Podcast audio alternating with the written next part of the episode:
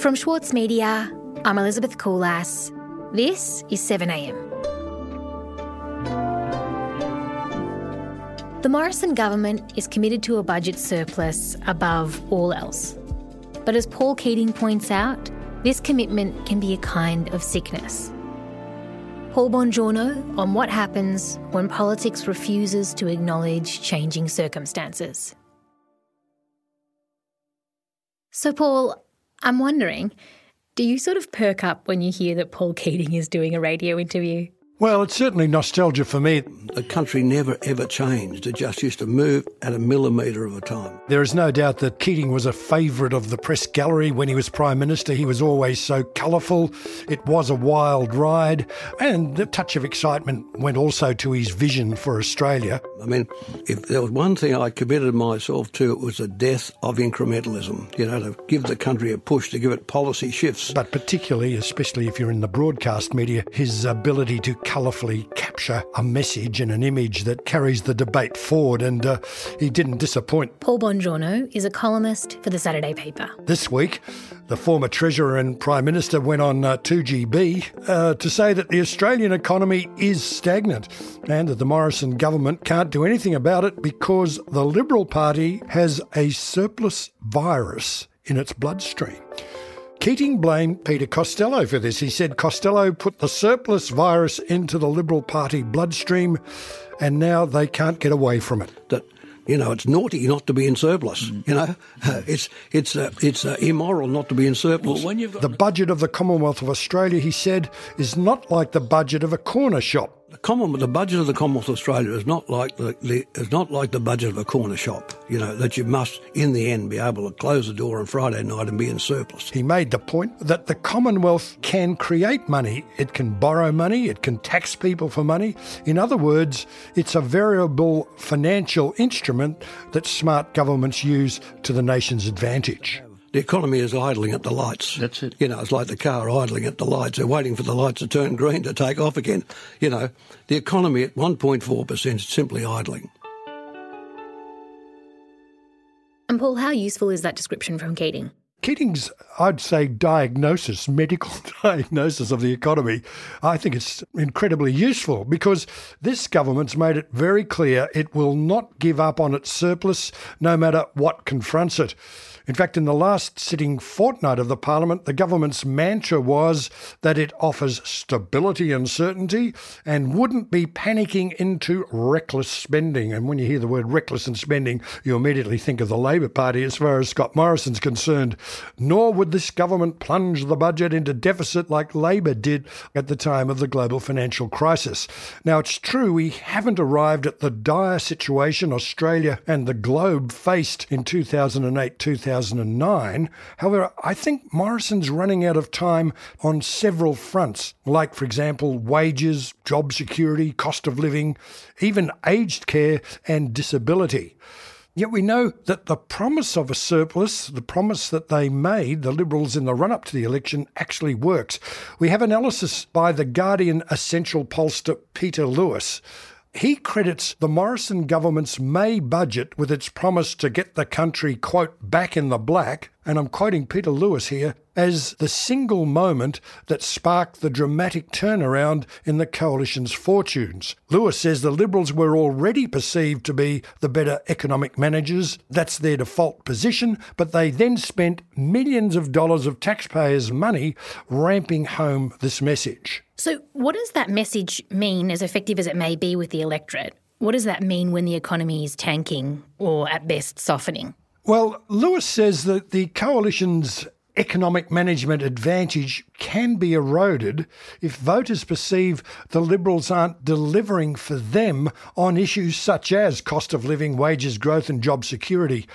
The analysis is bolstered by his own latest essential poll, which found 56% of voters believe the government should stimulate the economy to help prevent a downturn, and voters think, according to this poll, that it should delay the surplus. Lewis's uh, pollsters also asked voters what they thought was the main cause for the International Monetary Fund downgrading Australia's economic outlook. The poll found only 42% thought it was global factors outside the federal government's control. In other words, the government really hasn't got a ready made alibi with the world economy. And how is Morrison dealing with this internally? Well, look, there are ructions. Uh, we saw in the two sitting weeks when everybody comes to Canberra, ructions within the National Party. We even got more evidence this week that they're very unhappy, not only with the handling of the drought and drought policy, but also with the handling of climate and coal. And Guardian Australia carried a story that has not been denied by the Prime Minister's office that there was a shouting match between the Prime Minister and the National Party Resources Minister Minister from Queensland, Matt Canavan, precisely over coal. So that's, if you like, the negative pressures. But last week, the second sitting week of the session, we got a hint that there is optimism within the government when retiring Senator Arthur Sinodinos made his farewell government party room appearance. Sinodinos hit on one thing the Prime Minister may have going for him. The canny former Chief of Staff to John Howard said that the opinion of many is that the government is perceived as a first term government. Sinodinos told his Liberal and National colleagues, This is an opportunity for us. And I think, Elizabeth, to understand that, the idea is that first term governments, if they can hold their act together, they're generally given the benefit of the doubt by voters. There's a certain discount for being the new kid on the block, learning the ropes, and we've given a chance to. But by the third term, the view hardens. The sentiment seems to be we've given you a chance and you failed to deliver. And this helps explain the degree of difficulty in longer term survival in power, certainly at the federal level and, and at the state level. And how correct do you think Sinodinos is? I mean, does the public really see Scott Morrison and his government as a first term government? Well, look, I think the jury's out on that. There is no doubt that Morrison was pretty successful in the election campaign, drawing a line on what happened in the run up to August 2018. It was as if it didn't exist, it was all in some ephemeral Canberra bubble. However, he runs the argument the other way when it suits him, when he talks about our government doing X or Y, and he's meaning the government of Tony Abbott and Malcolm Turnbull. So he runs that argument both ways. But Labor's very wary of this. It keeps reminding people, and Anthony Albanese did it again on Tuesday in his major speech, that this in fact is a third term government and that the government is showing that even though it's now into its seventh year, it's still struggling, for example, to come up with a long term strategic drought plan. Now, if Labor keeps hammering this counter message and the electorate perceives that there is more than a ring of truth in it, then I think Morrison may not get away with being a first term government when in fact he's a third term government. We'll be right back.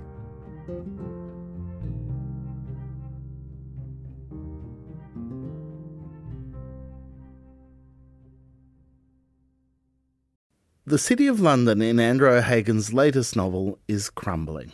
But don't mistake this for pessimism. Instead, the author insists it's a necessary process for a better future. Change doesn't just happen because it's time for a change. Change has to be forced. We live in the end not in countries that are settled places, they're just imagined communities. I'm Michael Williams, and on this week's Read This, I sit down with Andrew O'Hagan to discuss his latest, Caledonian Road. Listen wherever you get your podcasts. With award winning news coverage and reviews, the Saturday paper is essential reading for everybody. For a limited time, subscribe to a year of our quality, independent journalism, and you'll receive the Saturday paper's stainless steel coffee cup made in collaboration with Fresco for free. Subscribe from just $2.10 a week. Simply visit thesaturdaypaper.com.au forward slash offer. The Saturday Paper. No hot takes. Paul, as Scott Morrison continues to commit to surplus and face down economic headwinds, he's also confronted this week with the interim findings of the Aged Care Royal Commission. Tell me about that. Well, the Aged Care Royal Commission handed down its interim report on Thursday. Uh, it's become something of a ticking clock for, for Morrison. At the time it was announced, it was widely seen as a time buying exercise in the face of mounting media revelations of abuse, neglect, and gross mismanagement in the sector. The fact is that the government had already, by August 2018, received two high powered reports into the abuse that had already been reported. And there was a wide perception that it hadn't really done or wasn't really doing much about it.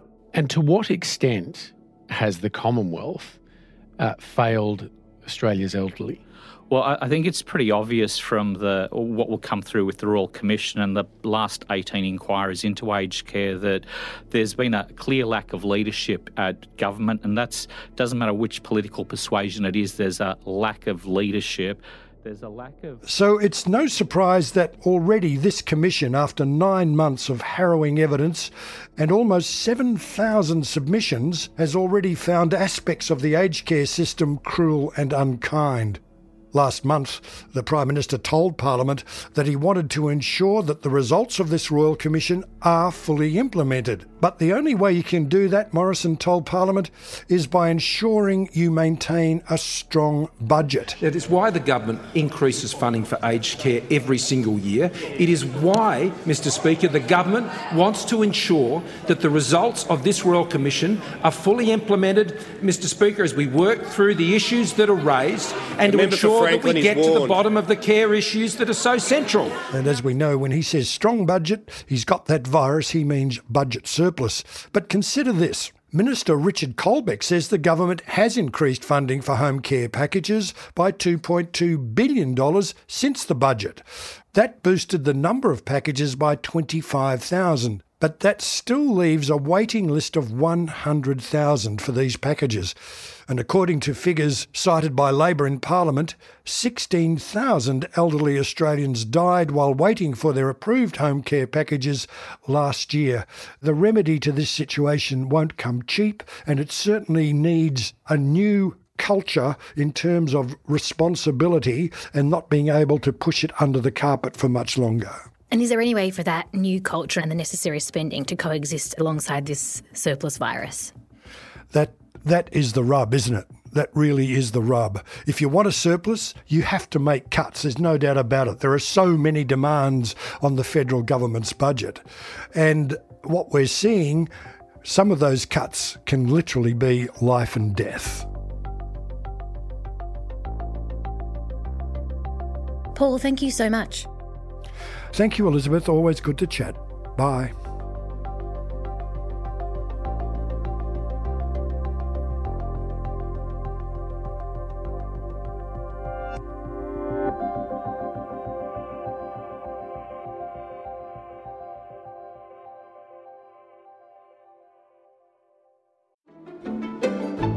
Join Richard Tognetti and the ACO for a bold and intrepid 2022.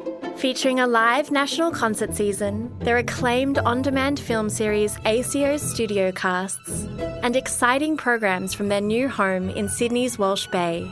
Subscriptions now on sale at aco.com.au.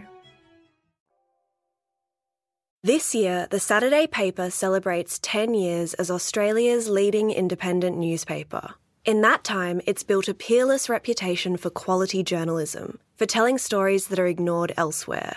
Subscribe now at thesaturdaypaper.com.au slash subscribe.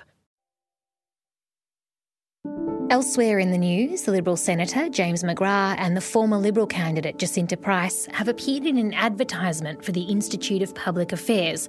In the ad, McGrath said the voice to Parliament will be, quote, damaging to equality and will divide Australia on the basis of race.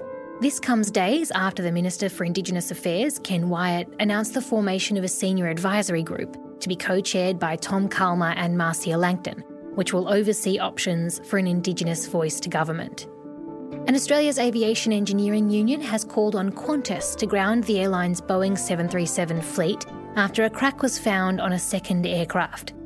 The Federal Secretary of the relevant union, Steve Purvinas, said both cracks were found on part of the plane that holds up the wings, and that Qantas shouldn't be flying them.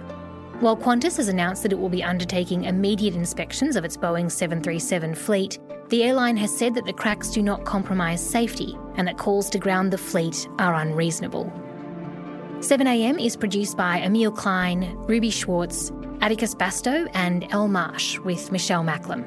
Erik Jensen is our editor. Our theme music is by Ned Beckley and Josh Hogan of Envelope Audio. This is 7am. I'm Elizabeth Kulas. See you next week.